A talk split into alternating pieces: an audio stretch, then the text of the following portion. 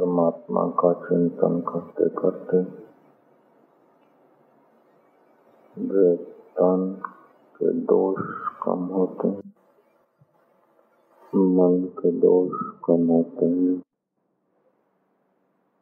तब वृत्तियां भी कम होने लगती है। ज्यों ज्यों परमात्मा का चिंतन होता जाता है, त्यों त्यों प्राणी के रजो और तमोगुण घटते जाते हैं। रजो और तमोगुण में द्वेष रहता है, रजो और तमोगुण में खिन्नता रहती है, असंतोष रहता है। ज्यों ज्यों परमात्मा का चिंतन बढ़ जाता है, त्यों त्यों जीवन में संतोष बढ़ने लगता है। ज्यों ज्यों परमात्मा का ध्यान होता है, त्यों त्यों सत्वगुण बढ़ता जाता है। ज्यों ज्यों सत्वगुण बढ़ता है, त्यों त्यों ध्यान में आनंद आने लगता है।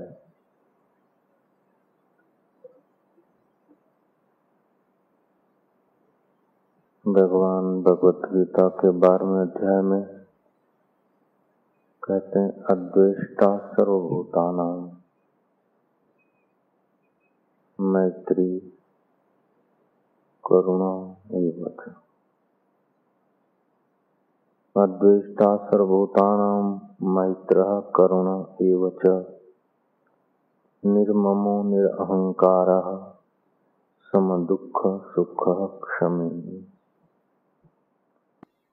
ज्ञानी सब भूतों में द्वेष भाव से रहित, स्वार्थ रहित, सबका प्रेमी और हेतु रहित दयालु है। ममता तथा अहंकार से रहित है, सुख दुख में सम है और क्षमावान है। ज्ञानी क्षमा करने में वीर होता है, अर्थात अपराध करने वाले को भी अभय देने वाला है। भगवत गीता का 12वां अध्याय 13वां श्लोक है, अद्वेष्टा सर्वभूतानां मैत्रः करुणा एव च, निर्ममो निरहंकारः समदुःख सुख क्षमी। जब परमात्मा का चिंतन बढ़ता है तो तमो और रजोगुण क्षीण होता जाता है। ये प्रारंभिक भक्त के स्वभाव है। रजो तमोगुण होने से मनुष्य देह में पाशवी वृत्तियां बनी रहती है, लेकिन जब प्रभु का चिंतन करता है, प्रभु के प्यारों का संग करता है, प्रभु की आज्ञा जो शास्त्र है उसका अवलोकन करता है, सुनता है, तो वह सौभाग्यशाली व्यक्ति धीरे धीरे ज्ञानवान के स्वभाव को प्राप्त होता है। अद्वेष्टा, किसी में द्वेष न करना। द्वेष तब होता है जब मन में कामनाएं होती है, द्वेष तब होता है जब अहंकार होता है। भक्त का अहंकार भगवान में समर्पित होता जाता है, ज्ञानी का अहंकार अद्वैतता में लीन होता जाता है। अद्वेष्टा सर्वभूतानां, किसी भी भूत प्राणी से द्वेष नहीं करता। द्वेष नहीं करता तो राग करता होगा? नहीं, राग भी नहीं करता। राग भी नहीं करता है, द्वेष भी नहीं करता है, तो फिर उदासीन होगा।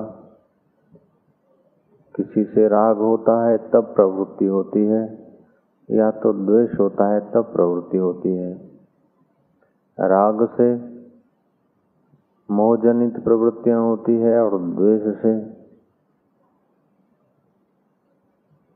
ईर्षाजनित प्रवृत्तियां होती है। लेकिन ज्ञानी को तो राग द्वेष होता नहीं। अब राग द्वेष नहीं होगा तो प्रवृत्ति कैसे करते होंगे?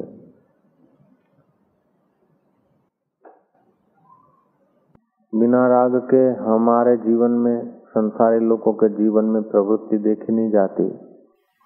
बिना द्वेष के प्रवृत्ति होती नहीं। किसी वस्तु में राग है उसको पाने के लिए प्रयास है, किसी वस्तु या व्यक्ति से द्वेष है उसको हटाने के लिए प्रयास है। फिर चाहे वो सचमुच द्वेष करता हो, चाहे वो सचमुच राग करता हो या न करता हो, वो बात अलग है। लेकिन हमारे चित्त में झूठ मूठ भी आप बैठकर चिंतन करे कि फलाना व्यक्ति बड़ा दुष्ट है, बड़ा बदमाश है, मेरा शत्रु है, मेरे तरफ घूर के देखेगा, मेरे से ऐसा करेगा, वैसा करेगा, ऐसा है वैसा है। आप थोड़ा सा उसके लिए सोचने लग जाए, धीरे धीरे आपको लगेगा कि सचमुच वो व्यक्ति हमारे से द्वेष करता है। मन का स्वभाव है जिधर का तुम मनन करते हो उधर का हो भासता है। गहरी नींद में सोए हैं, अचानक नींद टूट पड़ी और याद आ गया कि फलाना व्यक्ति बड़ा खराब है, न जाने मेरे लिए क्या क्या बोलता होगा, क्योंकि आपने दोहरा रखा उसके लिए द्वेषाकार वृत्तियां, किसी के लिए रागाकार वृत्तियां दोहरा रखी। तो रागाकार घटनाएं घट सकती है, रागाकार वृत्तियां भी दौड़ती हैं, द्वेषाकार घटनाएं घटती है, द्वेषाकार वृत्तियां भी दौड़ती है।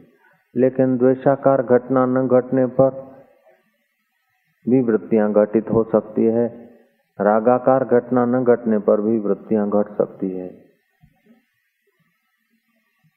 एकाएक स्वप्न में देखा ठूंठ, भ्रांति हो गई कि तो चोर खड़ा है, द्वेष चालू हो गया कि बड़ा दुष्ट है, मैंने इसका कुछ बिगाड़ा नहीं, घूर घूर के देख रहा है। आप सोए हैं, पलंग पर पंखा चल रहा है, अंदर द्वेष की वृत्तियां चालू हो गई। आपने डंडा उठाया अथवा घर की ओर भागे, मित्रों को इकट्ठा किया, इस्लाम खतरे में, धर्म खतरे में, माल मिलकत खतरे में, चोर आया चोर आया। आप हैं तो शांत सुखरूप सोए हुए थे, लेकिन द्वेष की वृत्ति ने आपको परेशान कर दिया। आप सुखरूप सोए हैं और आपने देखा कोई मित्र आ रहा है सपने में, आप उठे, जल्दी जल्दी उसको मिलने गए और रास्ते में टक्कर लग गई, गिर पड़े, पैर से खून बह चला। तो ये सब वृत्तियों ने दिखा दिया तुमको। तुम सुखरूप थे, लेकिन राग की वृत्ति ने भी तुमको वहां से हटा दिया और द्वेष की वृत्ति ने तुमको हटा दिया। लेकिन जो ज्ञानी है वो अपनी जगह से नहीं हटता है। राग की वृत्तियां, द्वेष की वृत्तियां उसके चित्त में नहीं होती, और उसकी तो स्वाभाविक मैत्री होती है। तो मैत्री करने के लिए भी तो आदमी हट जाता है। जयराम जी की मैत्री की वृत्ति भी करनी पड़ती है। भगवान कहते हैं अद्वेष्टा सर्वभूतानाम मैत्रः करुणा एव च। ज्ञानी अद्वेष होता है, अद्वेष होता है तो अराग भी आ गया। जहाँ द्वेष होता है वहीं राग होता है, अथवा जहाँ राग होता है वहीं द्वेष होता है। यह आदमी बड़ा रागी है तो कहीं न कहीं द्वेषी भी होगा। ये आदमी बड़ा गुस्सेबाज है तो कहीं बड़े में बड़ा प्यार भी करता होगा। तो एक छोर का कभी कुछ नहीं होता। जब होती है घटना दो छोर की, every action create an reaction, दो तरफ होता है। राग है तो द्वेष भी है, अथवा द्वेष है तो राग भी है। ज्ञानी में राग भी नहीं होता, द्वेष भी नहीं होता है।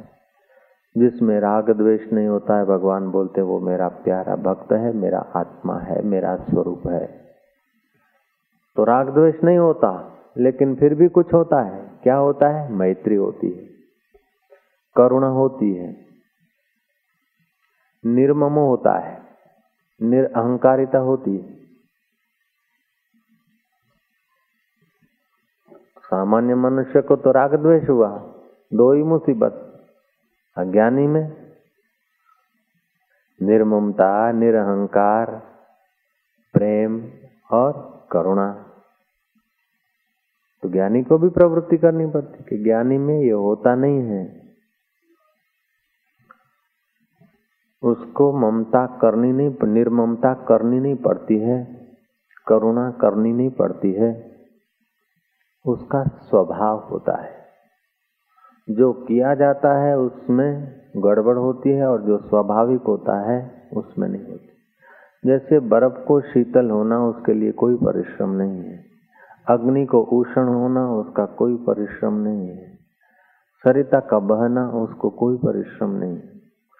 सरिता भला हे अर्जुन कब सोचती है कि गाय आए तो मैं उसे शीतल पानी पीने दूं और शेर आए तो जहर बना दूं? नहीं, उसका स्वभाव है करुणा, बहना, शीतलता। ऐसे ज्ञानी का साधन काल में मैत्री करुणा वाला जो स्वभाव था वो ज्ञान होने के बाद जीवत्व बाधित हो गया, फिर भी उसका मैत्री, जीव मात्र से मैत्री स्वभाव और जीव मात्र के लिए करुणा हृदय में ज्ञानी का स्वभाव होता है। करुणा होती है लेकिन ममता रहित करुणा होती है। अर्धज्ञानी या संसारी आदमी करुणा करेगा तो ममता सहित करुणा कर लेगा, लेकिन ज्ञानी की करुणा ममता रहित करुणा होती है। भर्तृहरि ने ममता की हिरण के बच्चे को बचाया, करुणा की, लेकिन वो करुणा ममता सहित करुणा थी। हिरण के बच्चे में मोह हो गया, क्योंकि सत्य का अनुभव जब तक नहीं होता है तब तक आकृति में पकड़ हो जाती है, आकृति में सत्यता रहती है। जब सत्य की खबर नहीं है तो आकृति सत्य लगती है। सेठ के पास इल की कमाई आई, 200 रुपये के 2 तोले सोना लेकर राम जी बना लिए।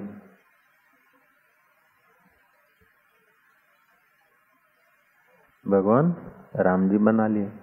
फिर तेजी मंदी आई और पैसे कमा लिए, 500 रुपये ले आकर राम जी का सेवक ले आया हनुमान जी। 500 रुपये का हनुमान जी बनाया, 5 तोले का, 2 तोले का राम जी बनाया, क्योंकि उस समय मुनाफा कम था, तब 2 तोले और बाद में 5 तोले। फिर आया कोई मंदी का मौजा, सेठ का दिवाला निकल गया और बड़ी तकलीफ हुई, पैसे के लिए मोहताज हो गया। थैली में डाल दिया हनुमान को और राम को और ले गया माणक चौक।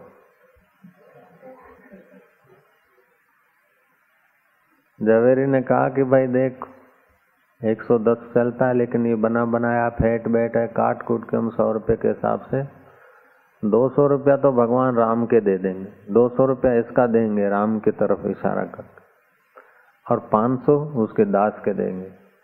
तो सेठ बोलता है दास का मूल्य ज्यादा और स्वामी का मूल्य कम, यह कैसे हो सकता है? जब दास के 500 देते हो तो स्वामी के 600 दो। सुनार बोलता है स्वामी भी तुम ले जाओ और सेवक भी तुम ले जाओ, हमारी नजर सोने पर है, आकृति पर नहीं। तो जो मूल को देखता है उसके आगे आकृति नहीं है, और जो आकृति को देखता है उसके आगे मूल छुप जाता है।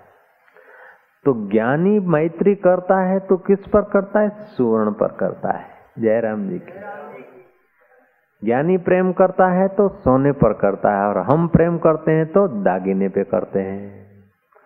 ऐसा कौन सा सोने का दागिना है जो दागिना तुम लो जाओ सोना मेरे को दे दो? नहीं दे सकते हैं। पानी मेरे को दे दो और तरंग तुम ले जाओ। पानी के ऊपर जो तरंगे हैं, तरंग तुम ले जाओ और पानी मेरे को निकाल के दो। पानी के बिना तरंग नहीं रह सकती है, सूत के बिना कपड़ा नहीं रह सकता है, सोने के बिना गहना नहीं रह सकता है, मिट्टी के बिना घड़ा नहीं रह सकता। ऐसे ही चैतन्य के बिना तुम नहीं रह सकते हो। तो ज्ञानी ने अपने चैतन्य वपु, अपने आप को अपने अंदर निहारा है, उसलिए भूत मात्र में अपने यार को निहारता है। तो अपने आप से तो सदा प्रेम होता ही है। स्वार्थ रहित प्रेम तो ज्ञानी ही कर सकता है। गुरुजी नो स्नेह मने वार वार सांभरे उतारे भवथी पार जो सतगुरु मुक्ति दातार छे। दुख में दिलासो आपे, सुख में स्नेह निहाड़े। हरता हये केरा भार जो गुरुजी मुक्ति दातार छे। ममताळु मात जेवा, मातृ जैसी ममता प्रेम, इस बात को श्री कृष्ण कहते हैं अद्वेष्टा सर्वभूतानाम। सर्वभूत प्राणी में द्वेष नहीं। जो उनका बिगाड़ता है, उनको गालियां देता है, उनके प्रति भी ज्ञानी का द्वेष नहीं होता है, करुणा स्वभाव होता है। जिसी ने दिया दर्द दिल उसका खुदा भला करे, जिसी ने दिया दर्द दिल उसका खुदा भला करे। आशिकों को वाजिब है कि फिर से यही दुआ करे, जिसी ने दिया दर्द दिल उसका खुदा भला करे। क्यों कि आशिक जानते हैं कि दर्द तो उसकी आसुरी राजसी वृत्ति के द्वारा दिया गया है, लेकिन दर्द देने वालों के पीछे भी वो चैतन्य तो अपना यार है। जैसे अपने दांत, अपने जीभ को दर्द दे देते हैं, फिर भी दांत का भला करते हैं हम लोग।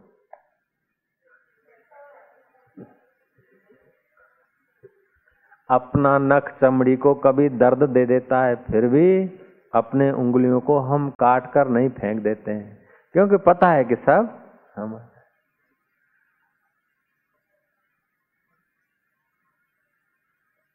रात को मैंने सपना देखा, मेरा बच्चा कोई जरूरी चीज लेकर भागा। मैंने उसको बुलाया और रुका नहीं, मैं उसके पीछे दौड़ा, उसको पकड़ लिया तो उसने वो चीज झूठी कर ली। मुझे किसी को देनी थी प्रसाद में, उसने झूठी कर ली। मैंने कहा बदतमीज, ये क्या करा? उसने कहा कुछ भी करा, आई थी खाने के लिए, कोई भी खाएगा तो मैंने पहले खा ली। मैंने कहा तू अभी से वकीलात जैसा कूड़ कपट का जवाब देता है। ऐसा करके उसका कान पकड़ के जोर से तमाचा मारा, आंख खुल गई, गाल मेरा ही था।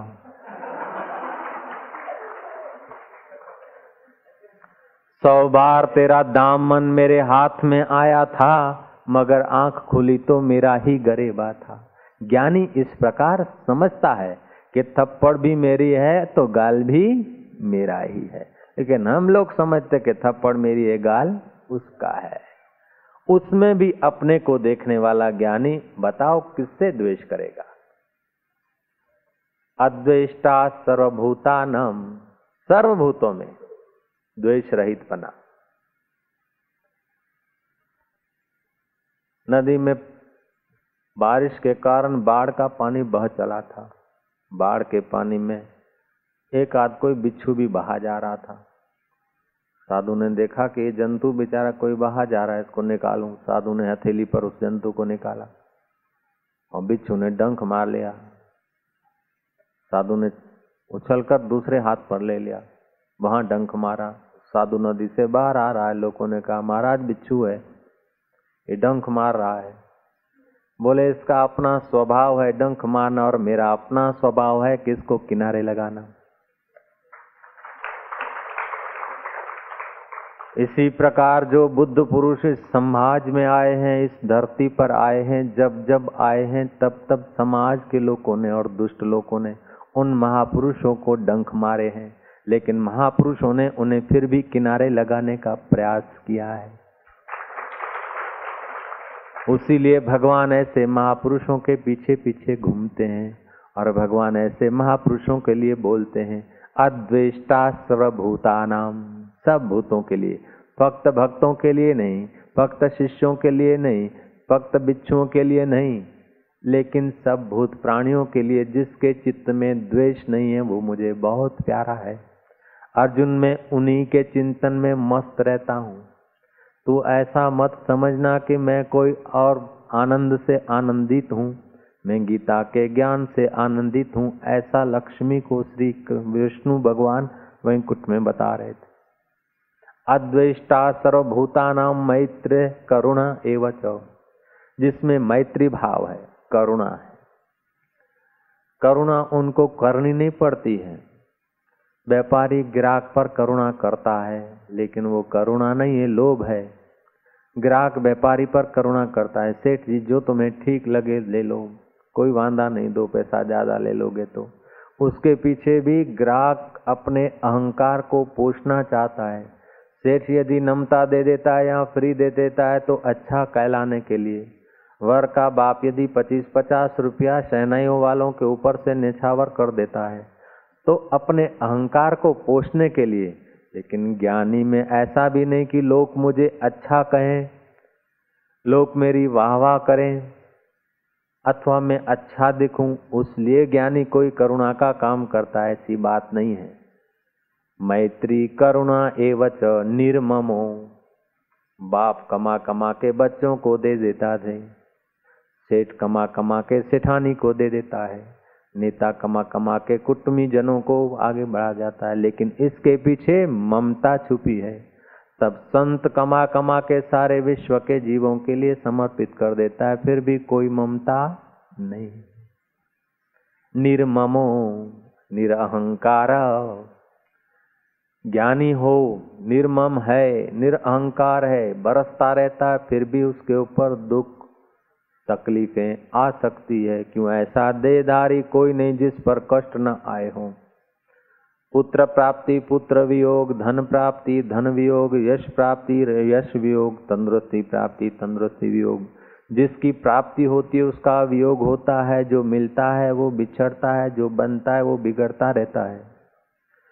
तो ज्ञानी के पास भी जो कुछ शिष्य आते हैं तो सब शिष्यत्व निभा सकते हैं, ऐसी कोई जरूरी बात नहीं। सब वफादारी कर सकें ये कोई जरूरी बात नहीं। तो ज्ञानी को भी बहुत बेवफा व्यक्ति मिल सकते हैं, बहुत बेवफा परिस्थितियां खड़ी हो सकती है, फिर भी ज्ञानी सुख दुख में सम रहता है। हमको सुख मिलता है तो हम चिपक जाते हैं और दुख मिलता है तो खिन्न हो जाते हैं, लेकिन ज्ञानी समझता कि सुख और दुख ये प्रकृति में हो रहा है। प्रकृति क्रियमाणानि गुणै कर्माणि सर्वशः, अहंकार विमुढ़ात्मा कर्तारो अहम इति मन्येत। प्रकृति में गुण और कर्म हो रहे हैं, अहंकार से जो विमुढ़ हो गया है वो समझता है कि मेरे को इसने सुख दिया, ये बहुत भला है, और ये जुड़ा रहे जहान में, मैं भी रहूं और ये भी रहे, बस ये मेरा यार है। दुख मिला कि बस ये मर जाए तो अच्छा, चला जाए तो अच्छा, इसकी हानि हो जाए तो अच्छा। ऐसे करके शत्रु का चिंतन करते या तो मित्र का चिंतन करते हैं, लेकिन जिससे चिंतन होता है उस चैतन्य को छोड़कर चिंतन करके मरते हैं साधारण लोग। लेकिन ज्ञानी जिससे चिंतन होता है उसी में खड़ा है, और जो चिंतन होता है वो समझता है कि वृत्तियों का खेल है, उसलिए ज्ञानी उलझता नहीं सुख दुख में, और अपने जैसे लोग उलझ जाते हैं। खैर तुम तो ज्ञानी होंगे, हमारे जैसे लोग उलझ जाते हैं। निर्ममो निरअहंकार सम दुख सुख समी, सुख दुख में समान रहे, क्योंकि सुख भी एक आने वाली चीज है, दुख भी एक आने वाली चीज है। हम बोलते हम मर गए, हम बहुत दुखी हैं। भले आदमी कैसे दुखी हो, तुम बोले रात को खाया सुबह खाने का नहीं है, कल 10 रुपये जेब में थे आज 54 है, 30 पैसा किराया भी नहीं है, बहुत दुखी हूँ। हे भाई, ऐसे भी आदमी है जिनको 4 दिन से 30 पैसे का इंतजार, ऐसे भी आदमी है जिसने 2 दिन से खाया नहीं, ऐसे भी आदमी है जो बेचारे पड़े हैं जेल में या रेल में या कहीं पड़े हैं, उनसे तो तुम और भी ठीक हो थोड़ा।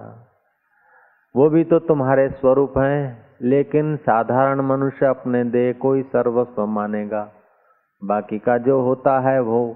दुनिया के बच्चे मर जाएं तो कोई दुख नहीं, दुनिया के भाइयों को कुछ चोट लगे तो कोई दुख सुख नहीं, लेकिन मेरे भाई को चोट लगी मैं दुखी हो गया, मेरे बच्चे को चोट लगी मैं दुखी हो गया। तो हम लोगों की दुखीपना सुखीपना ममता से है, लेकिन ज्ञानी निर्मम है। ज्ञानी किसी को भी देखेगा सामने दुखी तो ज्ञानी का हृदय करुणा से भर जाएगा। हालांकि ज्ञानी को किसी ने पत्थर मारे हैं, किसी ने मजाक की है, किसी ने लठ मार दी और ज्ञानी के ललाट से खून बहता है, और सामने किसी ने पकड़ के उस व्यक्ति को यदि दो चार डंडे मारा और ज्ञानी की नजर पड़ेगी तो ज्ञानी अपना चोट भूलकर उसको बचाने दौड़ जाएगा। भगवान बुद्ध जा रहे थे,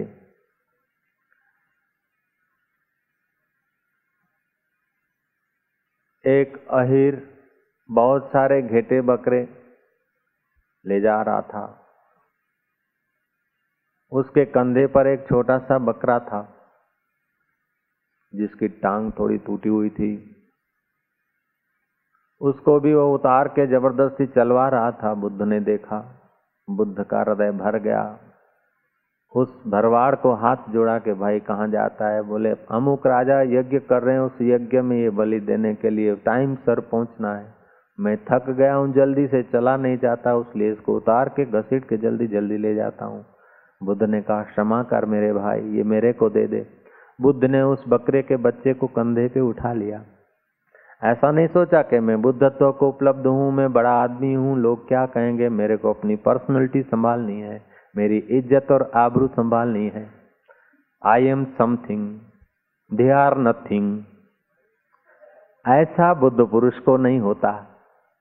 बुद्ध पुरुष आई और दे नहीं, I I I plus I plus I, all I is we.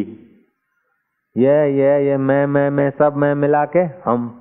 तो ज्ञानी हम समझता है जैसे अलग अलग अंग हैं शरीर के, कान अलग काम करते हैं, आंख अलग काम करती है, नाक अलग काम करता है, जीवा अलग काम करती है, शरीर की मांसपेशियां अलग अलग अपना काम करती है, फिर भी इसको सबको तुम क्या बोलते हो? मैं। जैसे पूरे शरीर के अलग अलग अंग अलग अलग काम करते हुए भी तुम्हारा मैं इसमें एकत्व का अनुभव करता है। ठीक इसी प्रकार ज्ञानी का सारे विश्व में अलग अलग देवी देवता, यक्ष किन्नर गंधर्व, भूत प्रेत पिशाच, यक्षिनी डाकिनी शाकिनी जो भी है, सब अलग अलग पार्टों को ज्ञानी अपना आपा समझता है। इसलिए सर्वभूत प्राणियों से ज्ञानी स्नेह करता है। भूत भी ज्ञानी से नहीं डरते, भयभीत नहीं होते हैं। भयभीत होने के लिए क्रूरता चाहिए, ज्ञानी में क्रूरता नहीं। इसलिए भगवान शंकर के पास भूत भी मजे से रहते हैं। श्री राम। अद्वेष्टा सर्वभूतानां मैत्री करुणा एवच निर्ममो। उनको ममता नहीं होती है। ज्ञान में ममता नहीं होती और अज्ञान में ममता बिना और कुछ नहीं होता है। मैं अर मोर तोर की माया बश कर दीनी जीवन काया। ममता से शरीर में मैं बुद्धि होती है और शरीर को मैं मानकर दूसरों को तू माना जाता है। मैं और तू से सारा अविद्या का व्यवहार चलता है और उस अविद्या के व्यवहार से कर्म बनते हैं, कर्मों से फिर जन्म बनते हैं और जन्मों से फिर कर्म बनते हैं। ऐसा चक्रकाय चलता रहता है। ज्ञानी को ये अहंता ममता और अहंकार चला गया, उसलिए उसकी स्वाभाविक चेष्टा है। जैसे नदी सोचती नहीं है कि मैं गायों को लिए तो शीतल जल बहाऊं, शेर आ जाए तो जहर बन जाऊं, सज्जन हो तो उसका लोटा भर जाए और दुर्जन हो तो कीचड़ डाल दूं। नदी कभी नहीं सोचती, स्वाभाविक बहती रहती है। ऐसे ही संत कभी नहीं सोचते हैं कि अच्छों को अच्छा साधूं और बुरों को हैरान करूं। नाना, संतों की नज़र में अच्छा तो अपना आपा है और बुरा भी अपना आप है, क्योंकि अच्छाई और बुराई वृत्तियों का खेल है, अंदर में सबका आधार। बुद्ध ने उठा लिया बकरा कंधे पर, गए उस सम्राट के द्वार पर जो इंतजार कर रहा था बकरों का बलि देने के लिए। बकरा उसके कदमों में रखकर आप उनके पैरों पे गिर पड़े कि भाई पहले इस शरीर की बलि दे, क्योंकि मैंने अपने आप को जान लिया। अब ये शरीर मेरा मेरे काम का नहीं है, लेकिन ये तो अपने शरीर को काम वाला मानते हैं, इसलिए इनको दुख ज़्यादा होता है, इनको पीड़ा ज़्यादा होती है। मेरे को इतनी पीड़ा नहीं होगी, मैं पीड़ा का साक्षी होऊंगा, ये पीड़ा स्वयं बन जाएंगे। ऐसा करके बुद्ध का हृदय पिघला। पिघले हुए हृदय का असर उस सम्राट पे पड़ा और वो सम्राट बुद्धत्व को बुद्ध के शरण को प्राप्त हुआ। और यज्ञ में बलि देने की गलती से रहित होकर भगवान के रास्ते चला।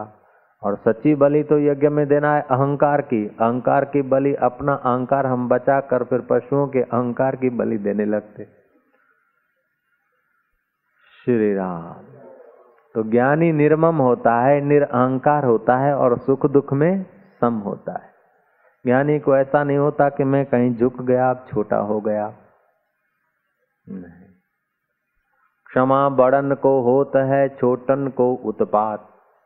विष्णु को क्या घटी गयो, जो भृगुए मारी लात। जितना आदमी बड़ा उतनी सहन शक्ति बड़ी होती है, जितना बड़ा उतनी क्षमता ज्यादा होती है। सुना था कि श्री कृष्ण का जन्म होते ही पूतना ने अपना काम शुरू कर दिया था, शिशुओं को पयपान कराती थी।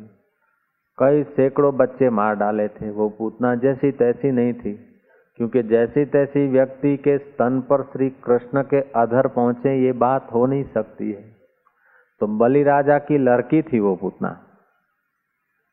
भूतपूर्व बलि राजा के वहां जब भगवान वामन का रूप लेकर आए तो उसने मन में इच्छा किया कि छोटे से बालक को उठाऊं और गोद में लेकर बस लगा लूं, चिपका दूं, इसको पैपान कराऊं, इसकी मां बन जाऊं तो कितना अच्छा। तो इसी भाव में उसकी आंखें भर आई और आंखें बंद हो गई, समाधिस्थ हो गई। भगवान ने जब बलि से संकल्प कराए और एक पैर बलि के एक भूमि पे रखा, दूसरा पाताल दूसरी जगह रखा, स्वर्ग में रखा, और तीसरा उसके सिर पर रखा और गरुड़ को आदेश दिया। तो गरुड़ ने अपनी पाश में बलि को बांध लिया। तो हाहाकार मच गया। हाहाकार मचा तो लड़की की आंखें खुली और देखा कि ये लड़का इतना सा छोटा था, इतना बड़ा हो गया और क्रूर हो गया, मेरे पिता को बंधवा दिया। इसको मैं दूध कैसे पिलाऊं, इसको तो जहर पिलाऊंगी, जहर। तो दूध पिलाने का संकल्प भी सच्चा हुआ और जहर पिलाने का भी संकल्प सच्चा हुआ। तो जीव जैसा जैसा संकल्प करता है ऐसा ऐसा समय पाकर उसको उस प्रकार की अनुकूलता प्रकृति दे देती है।